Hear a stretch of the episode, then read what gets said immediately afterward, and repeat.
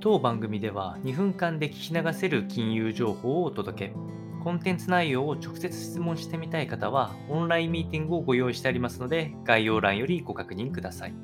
本日のテーマは、日銀正副総裁に初の女性登用なるか、ダイバーシティ推進の試金石にという話が出てきておりまして、4月に決まっていく日銀総裁人事のその前に、えー、副総裁のお話も少しずつ盛り上がりを見せておりまして、えー、約日銀の歴史140年の歴史で初めてとなる女性登用への期待が高まっています。まず、前提としては、各中央銀行、先進国におかれては、ジェンダーバランス指数というのが発表されておりまして、トップは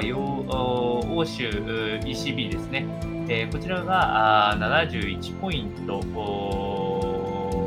で、ジェンダーバランスが非常に高い、え女性の登用が非常に高いのが ECB がトップとなっておりまして、次に、えー、アメリカですね。こちらも56とかなり高い位置に推移しておりますが、え日本は、え先進国最下位の、えジェンダーバランス11ということで、えほとんど要の職には女性が登用されていないという歴史があります。それを鑑みると、えっと、もともと日本全体としては企業全体として見ても、え、ジェンダー平等っていうのをかなり強くメッセージを出しているので、まあ、トップからそれを、え、示していくことは非常に大事かなと思います。え、今回の、まあ、結論としてはそのチャンスは非常に高いんじゃないかなというふうには思いますので、えー、ぜひ、えー、日本にもジェンダー平等っていうものがダイバーシティが進むといいかなと私は思っておりますので、参考にお届けをいたしました。